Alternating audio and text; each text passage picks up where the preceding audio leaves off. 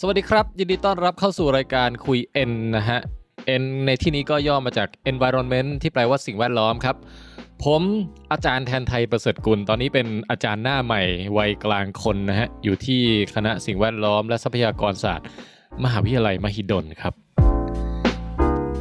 ก่อนหน้านี้ผมเป็นคนที่ชอบติดตามข่าวสารวิทยาศาสตร์อยู่แล้วนะฮะ แต่ถ้าเกิดเป็นเรื่องสิ่งแวดล้อมโดยตรงเนี่ย ผมก็ถือว่าประสบการณ์ยังอ่อนดอยอยู่มากเลยนะครับ เพราะฉะนั้นในรายการคุยเอ็นนี่แหละครับ ที่ผมจะได้มีโอกาสไปพูดคุยกับผู้คนมากมาย ที่มีความรู้ทางด้านสิ่งแวดล้อมโดยตรงนะฮะ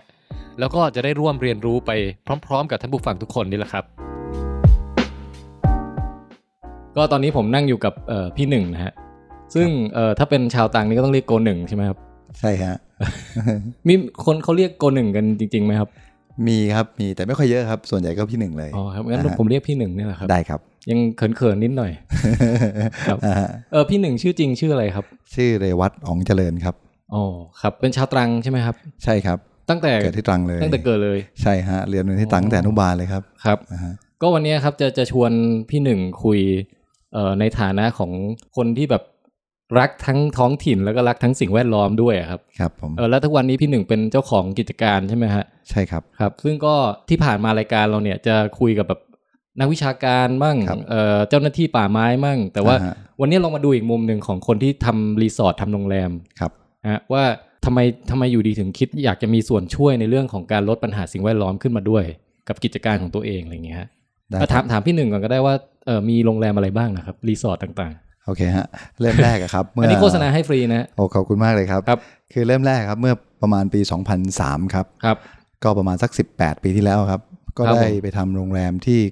ทำรีสอร์ทครับ อยู่บนเกาะไหงชื่อว่าทับวารินรีสอร์ทฮะนะครับเอ่อเริ่มต้นจากที่ตรงนั้นเลยครับ สมัยก่อนเนี่ยก็ยังไม่มีความรู้เลยเลยครับแล้วเป็นเกาะไหงเนี่ยเป็นเกาะที่ไม่มีชุมชน ไม่มีอืมชาวบ้านนะครับ ทุกอย่างเราต้องทำเองทั้งหมดเลย ตั้งแต่การประปา การไฟฟ้า เทศบาล ก็คือเราต้องทำเองหมดเลย ไม่มีนะครับน้ำมีไฟ ไม่มีน้ำไม่มีไฟฮะนะครับ แต่โชคดีว่าในพื้นที่เนี่ยมันมีน้ำจากภูเขาอืมครับครับ ไหลลงมาทางช่างเนี่ยก็ไปเอากระบอกไม้ไผ่อะครับ มาต่อเป็นน้ำให้อาบกันอืมนะฮะครับ แล้วก็ช่วงแรกๆเนี่ยตอนที่เรามาทำงานเนี่ยก่อสร้างอะนะครับฮะก็โรงแรมบนเกาะไหงเนี่ยตอนนั้นมีอยู่ประมาณสักสองสามโรงที่เปิดอยู่แล้วครับปรากฏว่ามีนักท่องเที่ยวเนี่ยมาเห็นว่าเฮ้ยกำลังทำอะไรกันพอเข้ามาดูเนี่ยมีฝรั่งอะนะครับจูงลูกมาแล้วมาเห็น พอเห็นเสร็จแล้วบอกว่าเฮ้ยมันน่าตื่นเต้นดี เห็นเราต่อน้ำจากกระบอกไม้ไผ่มาอืมเขาเป็นเรื่อง Amazing อะครับพาลูกมามาอาบครับน้ำทุกวันเลยนะครับเอากลายเป็นฝรั่งยิ่งชอบกลายเป็นฝรั่งยิ่งชอบครับครับได้สัมผัสธรรมชาติจริงอ่าอะไรเงี้ยฮะแล้วก็บนเกาะไหงเนี่ยมันมีในเรื่องของสัตว์นะครับอืมพวกเอ่อนกข้างคาวแม่ไก่อะไรเงี้ยครับตัวใหญ่โอ้ครับพี่ก็เลยครับรู้ก็มีความรู้สึกว่าเอ้ยธรรมชาติมัน คืออยู่แรกๆเนี่ยบอกตรงกลัวฮะอ๋อเพราะเราเพราะเราอยู่เมืองตลอดเนาะครับพออยู่ไปที่เกาะปุ๊บเนี่ยวันแรกๆเนี่ยเสียงคลื่นเนี่ยมันดังมากเลยอืมซึ่งนอนไม่หลับเลยทั้งคืนเลย เพราะว่ามันครับไม่ได้มีอาคารนะครับ ตอนไปใหม่เนี่ยก็คือเหมือนกับเราเต็นท์ไปนอนอืมนะครับครับ แต่พอผ่านไปสักสี่ห้าวันเนี่ย มันเริ่มรู้สึกชิน แล้วก็พอช่วงกลางคืนเนี่ยด้วยความที่ไม่มีไฟใช่ไหมฮะฮะวันที่มันมีพระจันทร์เต็มดวงโอ้นะฮะเราแทบไม่ต้องใช้ไฟฟ้าเลยฮะฮะคือบนเกาะเนี่ยเราสามารถเดินไปไหนมาไหนได้เลยพี่พูดแล้วก็ซะเห็นผมดาวอยากสวยไปมากเกาะเลยตอนนี้เลยนะครับโอ้โหนะฮะที่เกาะไหปัจจุบันก็ยังเป็นอย่างนั้นอยู่นะครัฮะบแต่ว่าโอเคมันอาจจะพัฒนาขึ้นมีไฟมากขึ้นนะครับครับมีรีสอร์ทเพิ่มขึ้น แต่ว่าก็ยังเป็นยังคงความเป็นธรรมชาติที่สมบูรณ์อยู่ฮะครับเริ่มแรกก็คือเมื่อปี 2003 ก็เริ่มจากที่นั่นแหละครับอืมนะครับหลังจากนั้นก็มาเปิดอีกที่หนึ่งชื่อว่ามายาเลก็อยู่บนครับเกาะไงเหมือนกันนะครับแล้วก็เมื่อก่อนโควิดนะครับเมื่อ 3 ปีที่แล้วครับก็ได้มาเปิดอีกที่หนึ่งชื่อ Dugong Village ครับอยู่ตรงบริเวณหาดฉางหลาง ใกล้ๆหาดปากเมงที่บริเวณที่ของจังหวัดตรังเนี่ยแหละครับครับครับอะ Dugong Village นี่ผมเคยไปนอนมาแล้วครับครับเอ่อผมสักช่วงตอนนั้นปลายปีหรือต้นปีนะครับพี่ตอนนั้นปลายปีฮะอ่าปลายปีหกสี่นะฮะหกสี่ใช่ฮะเอ่อก็คือทางมหาลัยมหิดลคณะสิ่งแวดล้อมเนี่ยยกครับยกแก๊งกันลงมาอ่าฮะสำรวจพวกเอ่อสถานภาพของสถานการณ์พายุแล้วก็หญ้าทะเลต่างๆ ในภาคใต้เนี่ยแล้วก็มาสำรวจที่ตรังด้วยแล้วก็ไปนอนที่ดูกองวิลเลจใช่ฮะฮะอ่าฮะ เออตอนนั้นเราก็เจอว่ามันมีปัญหาว่าหญ้าทะเลแบบถูกถูกไอ้ดินเลนที่ใช่ขุดลคอรับกไปทิ้งทะเลแล้วก็ไปถมทับเอ่อบริเวณที่น้ำมันพัดมาใช่ครับฮะเหมือนกับคราวที่แล้วเนี่ยเท่าที่ทราบอะนะครับก็คือว่าด้วยความที่น่าจะรู้เท่าไม่ถึงการครับผมว่านะครับ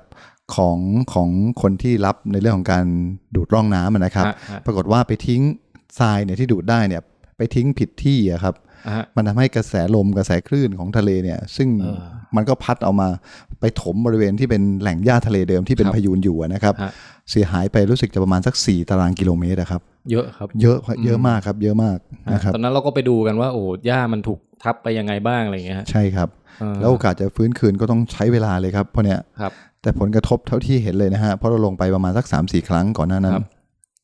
ผลกระทบเนี่ยเอฟเฟกต์มากเลย นอกจาก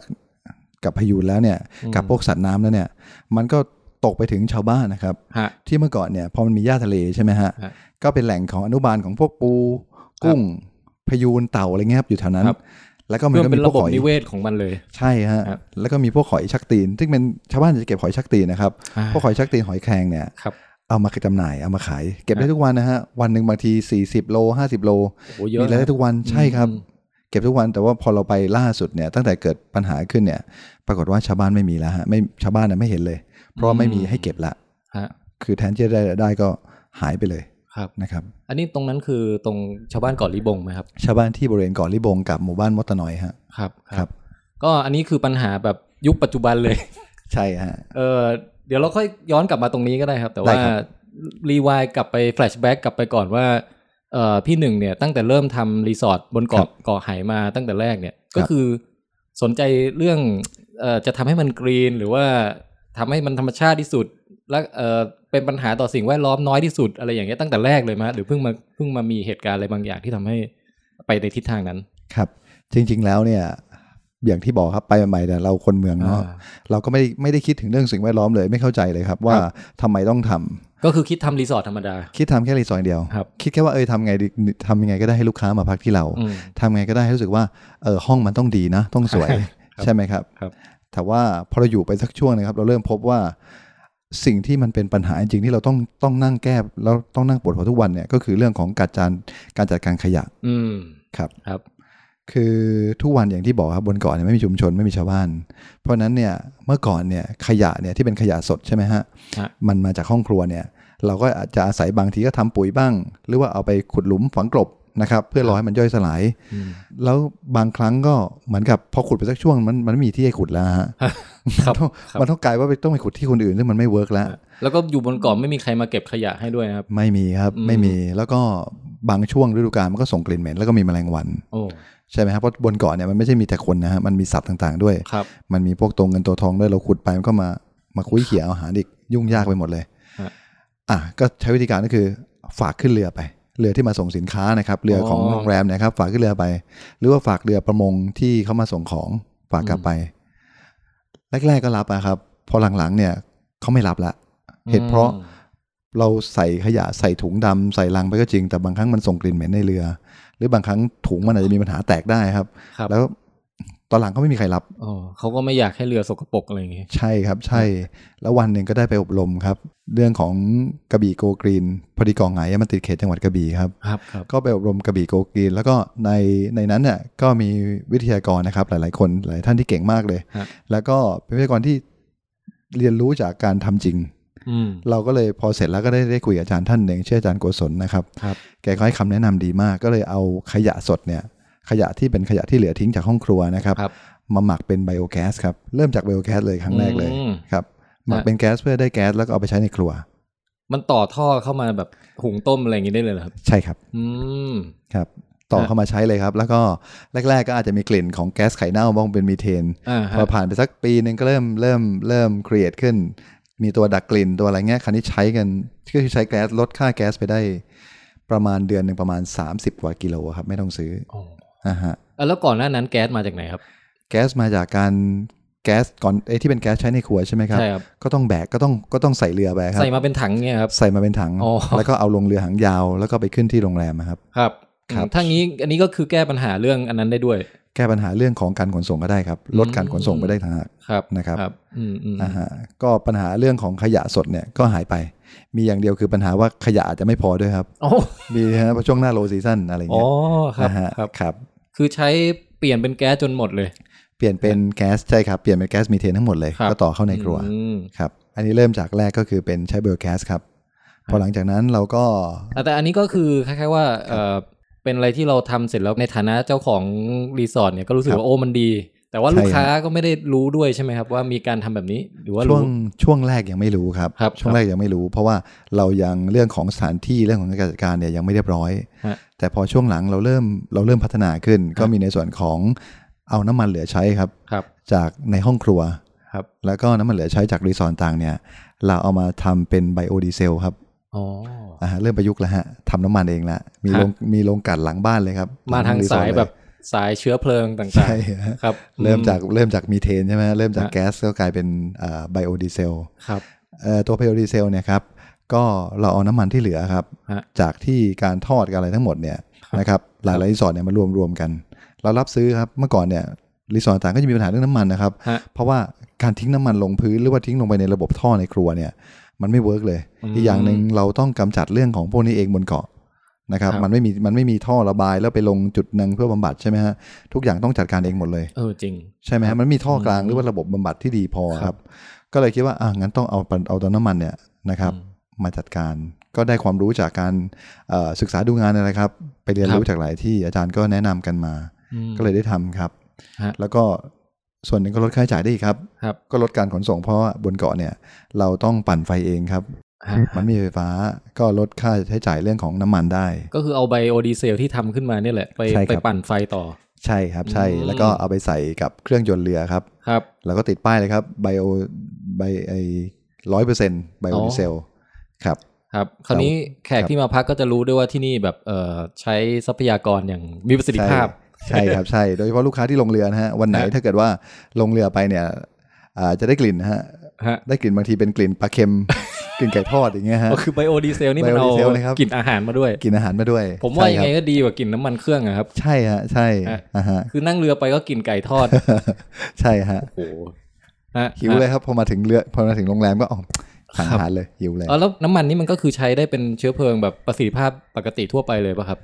ใช่ครับอืมใช้ได้เป็นสินค้าดีดีทั่วไปเลยครับ เพราะว่าครับครับเออแรกๆก็กลัวเหมือนกันครับเป็นกังวลเพราะว่าบางคนก็บอกว่ามันจะไม่ดีกับพวกวาล์วบ้างอะไรบ้างฮะนะครับ แต่พอเราใช้มาประมาณสักช่วงแรกก็เป็นกังวลนะฮะพอใช้ไปสัก 2 ปี 3 ปี มันก็ไม่ได้มีปัญหาอะไรครับ เอาช่างมาทดสอบทุก ๆ ปีก็ช่างก็บอกก็ไม่ได้มีปัญหากับเครื่องยนครับต์ครับอืมอ๋อแล้วเห็นเห็นพี่หนึ่งบอกว่า อันนี้เป็นไม่ใช่แค่ทำของตัวเองอย่างเดียวแล้ว แต่ไปเอาน้ำมันของรีสอร์ทอื่นมาด้วย ใช่ครับฮะความสัมพันธ์กับเอ่อกิจการเอ่อหมายถึงว่าเจ้าอื่น ๆ ที่อยู่ใกล้ ๆ กันที่เป็นยังไงมางฮะก็บนเกาะมีทั้งหมด 12 รีสอร์ทครับครับบนเกาะไหง แต่ก็ทุกคนเราก็คุยกันฮะนะฮะเรามีชมรมกันบนเกาะฮะมีอะไรก็ช่วยเหลือกัน อย่างของเราเนี่ยเรารับซื้อเรื่องของตัวน้ำมันใช่ไหมครับครับ ทุกๆ รีสอร์ทก็โทรมาเอ้ยวันนี้มีน้ำมันนะอะไรเงี้ยโอ้เก็บครัรบวบรวมได้ประมาณกี่ปี๊บแล้วอะไรเงี้ยครับฮะนะฮะอ๋อทุกๆที่ก็ช่วยกันจนลามไปถึงเกาะลันตาครับทางเกาะอุทอื่ยานนก็จะมาขายน้ำมันมีฮะลันตาก็ทางทางเจ้าหน้าที่หัวหน้าอุทยานนะครับ ก็ครับสมัยนั้นก็ติดต่อเข้ามาบอกเอาน้ำมันไหมอะไรเงี้ยครับฮะเพราะเขารู้ว่าเราทำอ๋อแสดงว่าไอเขาเรียกอะไรสถานที่หรือหรืออืม ถังถังที่จะเปลี่ยนจากเอ่อน้ำมันทอดให้กลายเป็นไบโอดีเซลเนี่ยคือมีที่พี่หนึ่งอยู่คนเดียว ถ้าถ้าบนบนเกาะไหงตอนนี้มีที่เราทำอยู่ที่เดียวครับ มันทำยากไหมครับทำไม่ยากเลยครับอืมจริงๆแล้วเอ่อท่านในหลวงรัชกาลที่ 9 ครับครับเคยให้ความรู้ไว้ฮะนะครับ แล้วก็มีมีรุ่นพี่ที่ไปเรียนเนี่ยก็ถ่ายทอดออกมาแล้วก็ได้เรียนกับเขาทำง่ายทีเดียวครับ ไม่ต้องมีเครื่องจักรอะไรก็ได้ครับ ใช้มือนี่แหละครับ ใช้แรงมือนี่แหละฮะ เอ้าเหรอครับ ใช่ครับ แล้วก็ผสมสารต่างอืมๆก็พวกสารต่างๆเนี่ยก็เป็นสารที่หาซื้อได้ง่ายครับ ครับ ไม่ได้เป็นเคมีรุนแรงอะไรอืมครับ โอเค ก็ทำง่ายฮะอันนี้คือใครสนใจก็ขอคำแนะนำได้ใช่ไหมฮะยินดีเลยครับ ยินดีเลยครับนะฮะโอเค งั้นเรา list มาก็มีเรื่อง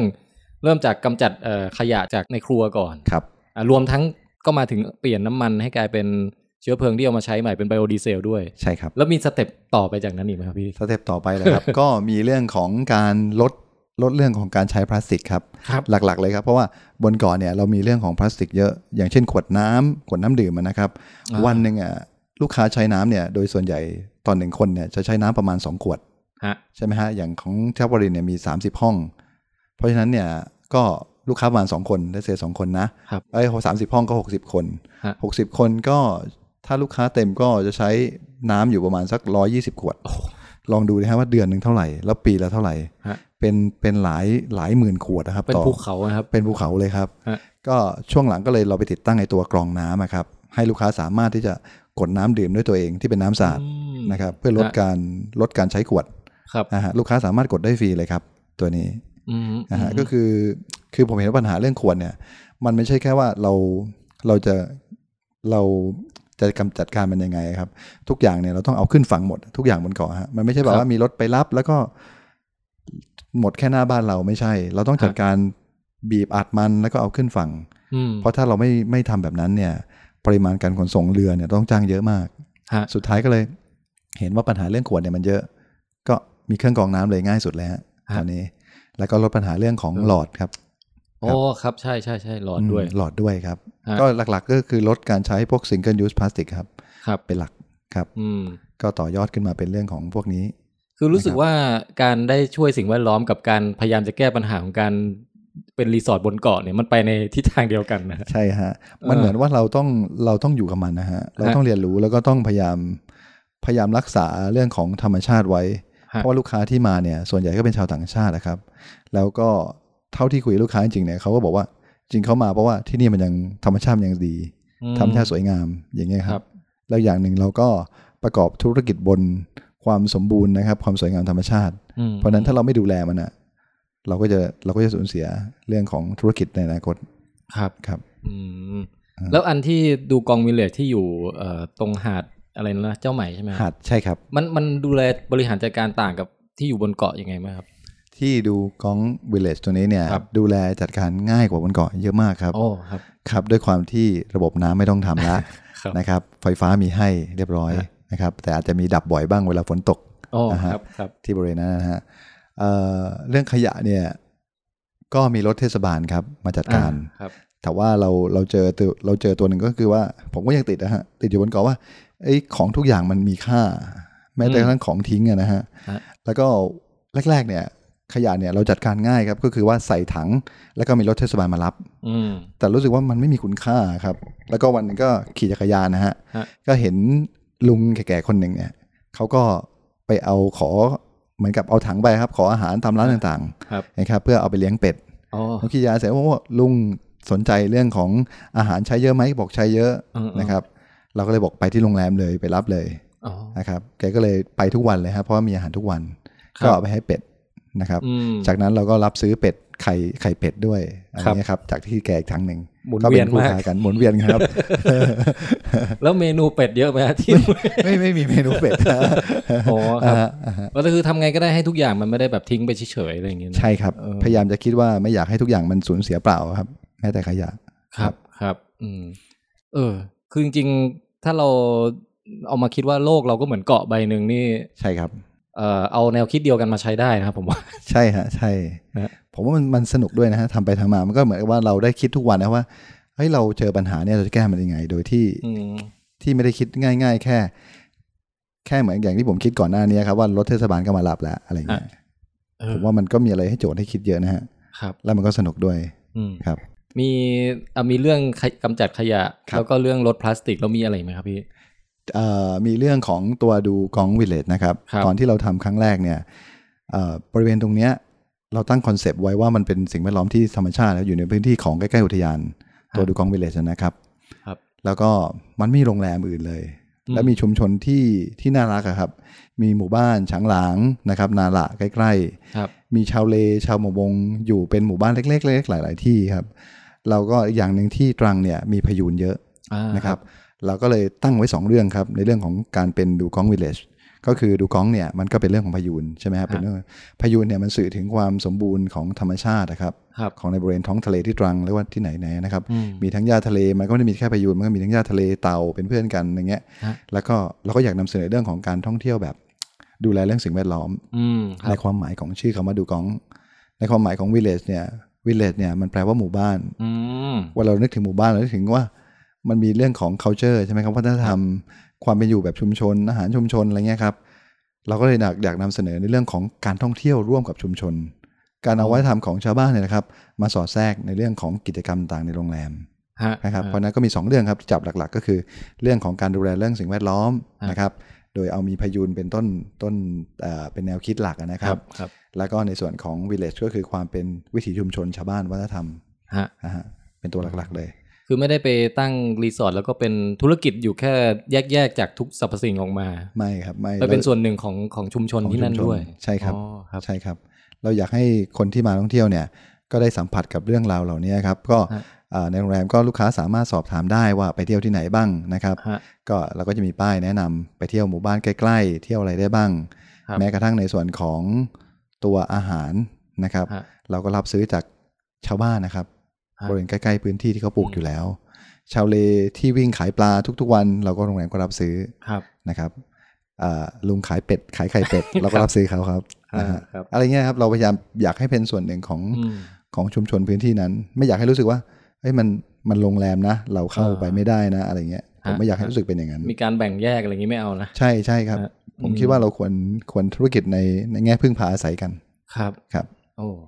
อ่าฮะอืมแล้วทีนี้เอ่อ กลับมาตรงเรื่องของสิ่งแวดล้อมแถวแถวๆแถวๆใกล้ๆชายหาดนี่มั่งก็ได้ครับได้ว่าครับเออมันมีปัญหาอะไรมั่งไหมครับ ช่วงนี้แบบอะเมื่อกี้เราพูดถึงเรื่องหญ้าทะเลกันไปแล้วเรื่องหนึงใช่ครับใช่ฮะเอ่อตอนนี้ครับพอมันเป็นฤดูมรสุมครับ ฤดูมรสุมเนี่ยลมมันจะเปลี่ยนทิศนะครับฮะมันจะเอาขยะเนี่ยจากจากแบบนอกนอกทะเลออกไปข้างนอกอะนะครับครับ พัดกลับเข้ามาฝั่งเวลามันมีคลื่นลมแรงอ๋อเพราะฉะนั้นเนี่ยในช่วงฤดูมรสุมเนี่ยบางท่านท่องเที่ยวอาจจะไม่เข้าใจครับว่าเฮ้ยทำไมที่มาที่นี่ทำไมมันถึงสกปรกมาก เออทำไมโรงแรมไม่เก็บขยะบ้างเนี่ย ใช่ฮะโอ้มันมันเยอะมากจริงครับ พัดออกมา แต่ว่าก็ส่วนหนึ่งก็คือว่ามันเป็นเพราะฤดูกาลของมันฮะนำขยะจากข้างนอกเข้ามาอืมผมเคยเคยนั่งเรือออกไปนะครับ ครับ บริเวณที่ไกลจากเกาะหายออกไปเนี่ย ปรากฏว่าเราไปเจอกองขยะใหญ่ๆอะลอยอยู่กลางทะเล เป็นแพอยู่อย่างเป็เงี้นยแพเลยครับ เป็นแพเลยใหญ่มาก แล้วก็ถามกับคนเรือครับ ที่เป็นเอ่อเรือหาปลาใหญ่เนี่ยเขาบอกว่าข้างนอกใหญ่กว่านี้อีกเหมือนเป็นภูเขาเลยอะ อะไรเงี้ยมันจะเกิดเป็นทวีปใหม่อะไรอย่างเงี้ยใช่ผมคิดว่าใหญ่มากครับฮะแล้ววันหนึ่งถ้าลมมันเปลี่ยนทิศนะครับ มันก็เอาขยะเข้ามาอืมลอยเข้ามาซัดชายฝั่งผมว่าเนี่ยเป็นปัญหาเป็นปัญหาจริงๆนะครับ เราอาจจะเห็นคือบางครั้งนักท่องเที่ยวอาจจะหรือว่าเราอาจจะไม่เห็นปัญหานี้ เพราะเราอยู่ในอยู่ในอยู่ในบ้านอยู่ในเมืองใช่ไหมครับอืครับ แต่พอคนที่อยู่ข้างนอกเนี่ยเขาเห็นเนี่ยเขาถ่ายทอดมาแล้วว่ารู้สึกตกใจเลยเขาบอกใหญ่มากๆจริงอ่าฮะ คือเรานึกว่าทะเลนี่มันช่างกว้างใหญ่มหาศาลใช่ฮะเราแบบทิ้งอะไรไปก้อนหนึ่งเล็ก ๆ อะ มันไม่ไม่กระทบกระเทือนหรอกใช่แต่ครับตอนนี้มนุษย์มันทิ้งเยอะจนถึงขั้นที่ว่ามันมันเห็นได้ชัดแล้วอะไรอย่างเงี้ยฮะใช่ฮะใช่เออแล้วมันมาจากหลายที่นะครับครับอมีอยู่ครั้งหนึ่งตอนนั้นผมนั่งเรือระหว่างทางเนี่ยไปเกาะ เราเห็นไอ้ก้อนขยะเนี่ยก้อนหนึ่งฮะอยู่บริเวณกลางก่อนถึงเกาะฮะแล้วผมว่าโหขยะใหญ่มากเลยอะมันจะไปไหนวะเนี่ย ก็คิดว่าอย่าไปที่เกาะไหนะอ๋อคือลุ้นอย่าให้มันลอยรุ่นมานี้มันลอยมาครับเพราะระหว่างทางเราเห็นมาละแล้วลมมันช่วงนั้นเป็นหน้าฤดูมรสุมครับลมก็ครับเปลี่ยนทิศไปเรื่อยๆครับอืมเอ่อเราไปอยู่ที่เกาะได้วันกับอีกวันหนึ่งอะนะครับสองคืนรุ่งเช้ามาเปิดประตูตกใจเลยฮะเด็กๆ มาบอกพี่ขยะเต็มหน้าหน้าหาดเลยนะครับเจอแจ็คพอตเจอแจ็คพอตมันมาจริงฮะๆไม่อยากให้มามาจริง แล้วถ้ามันมาแล้วต้องทำไงครับพี่ เก็บครับ เก็บอย่างเก็บเดียกัวนเลเอยงเก็บกันเองครับครับเก็บอยู่สามวันนะครับสามวันนี่คือไม่ต้องทำอะไรนะฮะ เก็บอย่างเดียว เพราะมันเยอะจริงครับๆเยอะมากจริงๆเลยแล้วแบบ มีแบบสร้อยทองอะไรลอยมาบ้างไหมครัเอาบเอาถ้าถ้ามีก็ตั้งใจเก็บเลยฮะ ส่วนใหญ่จะเป็นรองเท้าแตะไหมฮะส่วนใหญ่เป็นรองเท้าแตะครับส่วนใหญ่เป็นรองเท้าแตะขวดน้ำอย่างเงี้ยครับ เยอะครับแล้วก็พอเราดูข้างในขวดจริงนะฮะที่ขวดเนี่ย ฉลากเนี่ยมันเป็นภาษาแบบเหมือนกับมีทั้ง ระบุที่มาว่าอินโดนีเซีย มาเลเซียคือสิมันงคมาโปร์มาไทยไกแลลนด์มาไกลครับ มาไกลอือฮึเออมันนะจริงๆผมมันขยะมันเดินทางนะฮะฮะฮะเพราะจากการเราทิ้งนี่แหละฮะมันเดินทางมาโอ้มาจากอินโดนีเซียก็มีตกใจเลยฮะอืมีมีเปิดขวดมาแล้วมีจดหมายอยู่ข้างในไหมบอกฝากทิ้งด้วยอะไรเงี้ยยังไม่เจอภาษายังไม่อินเจอโดอะไรเงี้ยอ่าฮะยังไม่เจอเลยฮะโอ้เออแต่น่าตกใจคือผมอยู่ใช่กรุงเทพผมก็ไม่ได้ไม่ได้เห็นภาพพวกนี้นะฮะใช่ครับเออ ก็เลยพอมาฟังนี่เออเออมันยิ่งเป็นปัญหายิ่งใหญ่ใช้ได้เลยครับ ใช่ครับใช่ แล้วคิดดูสิฮะว่าเวลากองขยะมันใหญ่ๆใช่ไหมฮะครับปริมาณของสัตว์เนี่ยที่มันอยู่ใต้ทะเลเนี่ยนะครัฮะบมันอาจจะหลุดเข้าไปหรือว่าไปไปไปดูหรือไปกินอะไรก็ตามเนี่ย มันมันเป็นปัญหาได้ครับอืมแม้กระทั่งใช่บางทีก็มันอาจจะมีเศษอวนด้วยที่ลอยติดมาด้วย จากอ่าการทิ้งครับของเรือประมงบ้างอะไรบ้างนะครับครับทำให้บางทีก็เจอสัตว์ที่ตายอยู่กับในฮะกับลอยมากับอวนด้วยครับนะครับ ก็พอเห็นอะไรพวกนี้ก็เลยยิ่งต้องคิดว่าขยะของเราเราก็ต้องจัดการให้ดีอย่างนี้ป่ะฮะใช่ครับ ใช่เคยเจอปัญหาจริงๆเจอเจอพวกเนี้ยครับเรายิ่งต้องแบบต้องใส่ใจเยอะขึ้น มีอยู่เหตุการณ์หนึ่งครับ วันก่อนเราเคยทำเรื่องของการเก็บขยะครับไอ้บริเวณชายหาดบนเกาะไหงครับครับ ตอนนั้นไปกับทีมที่ทีมของอาจารย์ที่ราชมงคลตรังด้วยครับนะครับ ตอนนั้นนะมีข่าวเรื่องหนึ่งของเรื่องของไมโครพลาสติกเคยได้ยินใช่ไหมอ่าฮะครับนะครับ มันอยู่ในสัตว์น้ำจริงหรือเปล่า ก็คือ เอ่อเป็นพลาสติกที่มันมันแตเล็กกสมากลายจนมันกลายใช่เป็นระดับไมโครแล้วฮะแล้วมันก็ใช่แทรกครับซึมอยู่ในเนื้อสัตว์ในทุกสรรพสิ่ง ใช่ครับฮะวันนั้นก็ไปกันแล้วก็เดินบนหาดครับ ก็มีการการรณรงค์เก็บขยะกันบนบนหน้าเกาะใช่ไหมครับครับปรากฏว่ามันมีปลาหมึกนอนตายอยู่ตัวหนึ่งอืมครับ แล้วก็ทางทางทีมเนี่ยที่เดินไปเนี่ยเขาบอกว่าเฮ้ยเนี่ยลองผ่ามันดูดิเพราะมันตายละลองผ่าดูว่าเป็นอะไรบ้าง ปรากฏว่าผ่าแล้วอะสิ่งที่ไม่น่าเชื่อก็เชื่อ คือมันเจอพวกเมล็ดสีออกฟ้าฟ้าๆครับ อยู่ในตัวมันนะฮะฮะ ออกฟ้าฟ้าๆออกฟ้าฟ้าๆเงี้ยเป็นเม็ดเล็ก ๆ อยู่สองสามเม็ดอืมเขาก็จับมาดูเขาบอกว่าเฮ้ยเนี่ยมันไมโครพลาสติกก็ก็ตอนแรกไม่เชื่อครับคิดว่ามันคงเป็นอะไรสักอย่างไม่น่าจะใช่อะไรเงี้ยเพราะไม่คิดว่ามันจะอยู่จริง ๆ มันจะมีจริงอันนี้คือเป็นลักษณะแบบอยู่ในท้องมันหรือว่าอยู่ในเนื้อหรือในๆอยู่ะไรอยู่ข้างในอยู่ข้างในในท้องปลาหมึกนะฮะอืมครับอยู่ในท้องปลาหมึก ครับพอผ่าแล้วมันก็คือมันเราไปเจอเม็ดพวกนั้นนะฮะฮะครับ อันนี้คือยังเป็นระดับแบบ น่าจะเล็กแต่ก็ยังเห็นยังได้มองด้วยเห็นตาได้เปล่าใช่ครับเออแต่ว่าทางทางทางอาจารย์ก็บอกว่าจริงๆแล้วเนี่ย มันเล็กมากกว่านี้ได้มากเลย มันเป็นฮะไมโครที่เราไม่สามารถมองเห็นเลย อันนี้เป็นตัวหนึ่งที่เราสามารถมองเห็นได้ฮะมันก็เลยเป็นว่าเอ้ยแล้วถ้าเราทานเข้าไปจะเป็นยังไงเออเพราะเราไม่รู้นะมันอาจจะซึมอยู่ในเนื้อปลาใช่ไหมครับครับเนื้อปลาเนื้อปลาหมึกในคนนี่ตอนนี้ก็น่าจะมีกันหมดแล้วครับไมโครพลาสติก แต่แค่ยังไม่รู้ว่าระยะยาวมันจะทำอะไรกับร่างกายเรา ใช่ฮะฮะคิดว่ามันคงเป็นเป็นปัญหาครับอืม ก็คือมันอาจโยจะงดูมาไกลถึงตัวเรื่องสุขภาพเรื่องอะไรของมนุษย์ด้วย ใช่ครับฮะมันอาจจะดูไกลนะครับจริงมันใกล้เรานิดเดียวเองครับ เรื่องของขยะเนี่ยอืมนะครับแล้วเอ่ออันนี้ช่วงสุดท้ายแล้วมั้งครับได้ครับเหลืออีกสักได้อีกสักเอ่อประมาณห้าถึงสิบนาที ได้ครับยินดีก็ฮะจะถามว่าในความร่วมมือกันของของชุมชนแบบที่เป็นชาวเอ่อชาวเกาะไหก็ตามครับหรือว่าชาวหาดเจ้าไหมหรือหมู่บ้านแถวนั้นครับนะฮะ แล้วก็รวมใหญ่ไปถึงชาวตรังอะไรอย่างเงี้ยครับครับมันเขามีการ organize มันมาร่วมกันสนใจปัญประเด็นปัญหาอะไรพวกนี้บ้างไหมครับเอ่อจริงๆ อย่างบนเกาะไหงนะครับ เราครัก็บจะเก็บมีการเก็บขยะกันฮะทุกปีนะครับ ก็ปีหนึงประมาณ 2-3 ครั้ง อันนี้ก็คือเป็นเหมือนกับกิจกรรมของอีเวนต์เลยนะครับ ของของฮะของรีสอร์ทต่างๆ บนเกาะนะครับ ส่วนที่จากที่สัมผัสเองอย่างที่บริเวณหาดปากเมงหาดเจ้าไหมนะครับฮะก็จะมีอย่างหน่วยงานต่างๆครับแล้วก็เป็นกลุ่มที่เก็บอย่างเช่นเอ่อ หน่วยงานอบตบ้างนะครับ มีลุงที่คอยช่วยเก็บขยะ จริงครับๆมีเรื่องราวน่าสนใจนะครับ ของลุงคนหนึ่งที่เคยขี่ขี่จักรยาน และแกเก็บขยะทุกวันเช้าเย็นฮะนะครับ แล้วก็มีกลุ่มในส่วนของตัวเด็กอืมๆนักเรียนโรงเรียนบ้านฉางหลาง โรงเรียนปากเมงครับก็มีกิจกรรมครับคุณครูพาไปเก็บขยะอืมแล้วก็มีกลุ่มหลาย ๆ กลุ่มครับอย่างกลุ่มพวก Trash Hero นี่ก็เหมือนกัน มีทุกสัปดาห์ครับก่อนโควิดเนี่ย เอ่อเหมือนกับจะเจอกันทุกสัปดาห์เลยอ๋อนะครับแต่พอช่วงโควิดเนี่ยก็หายหายๆกันไปครับ เพราะว่าต้องเป็นการห้ามครับห้ามกลุ่มรวมกลุ่มกัน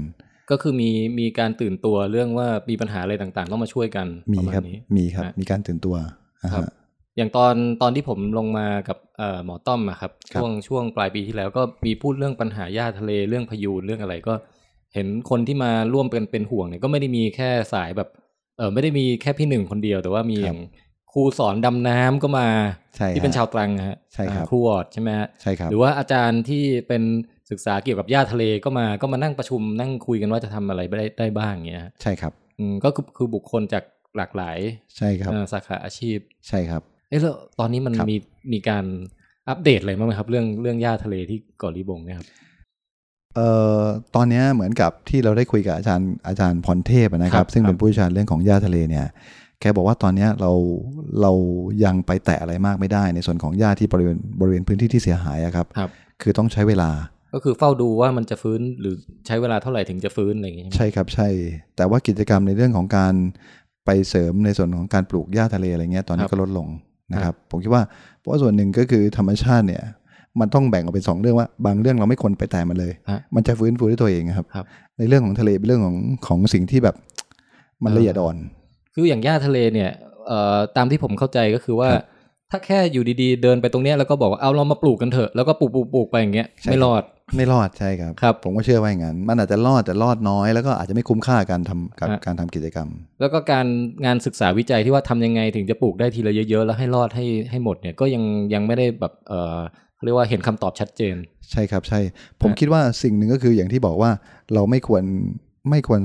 ไม่ควรเข้าไปยุ่งกับธรรมชาติเยอะเกินไปในเรื่องของอย่างอย่างหญ้าทะเลเรื่องอย่างเงี้ยครับ เพราะว่าการที่เราลงไปเยอะๆเนี่ยมันอาจจะไปเหยียบหญ้าครับฮะฮะทำให้หญ้านั้นน่ะเออก็กลายเป็นปัญหาอีกครับซึ่งผมคิดว่าน่าจะมีการกันโซนก่อนนะครับ ว่าฮะพื้นที่ไหนที่ไม่อนุญาตให้เข้า หรือว่าเพื่อเพื่อเพื่อคอยสังเกตมานะครับ ว่ามันมีการปรับตัวดีขึ้นไหมผมว่าคิดว่าธรรมชาติมันบำบัดตัวเองได้ครับ ฟื้นฟูตัวเองได้ แต่ก็ต้องควบคู่กับความรู้อะครับ ในมุมของผมนะนะครับฮะที่ที่สัมผัสมา ครับเอ่อมีช็อตประทับใจช็อตไหนไหมครับ ในช่วงที่อยู่ใกล้ชิดธรรมชาติใกล้ทะเลมาทั้งทั้งเป็นแบบเป็นกี่กี่ปีแล้วยี่สิบปี ก็ไหมประมาณ18ปี19ปี18แล้วครับสิบเก้าปีใช่ครับมีแบบเอ้ยเคยเจอพยูนโผล่มาหอมแก้มอะไรอย่างงี้บ้างไหมฮะอ่า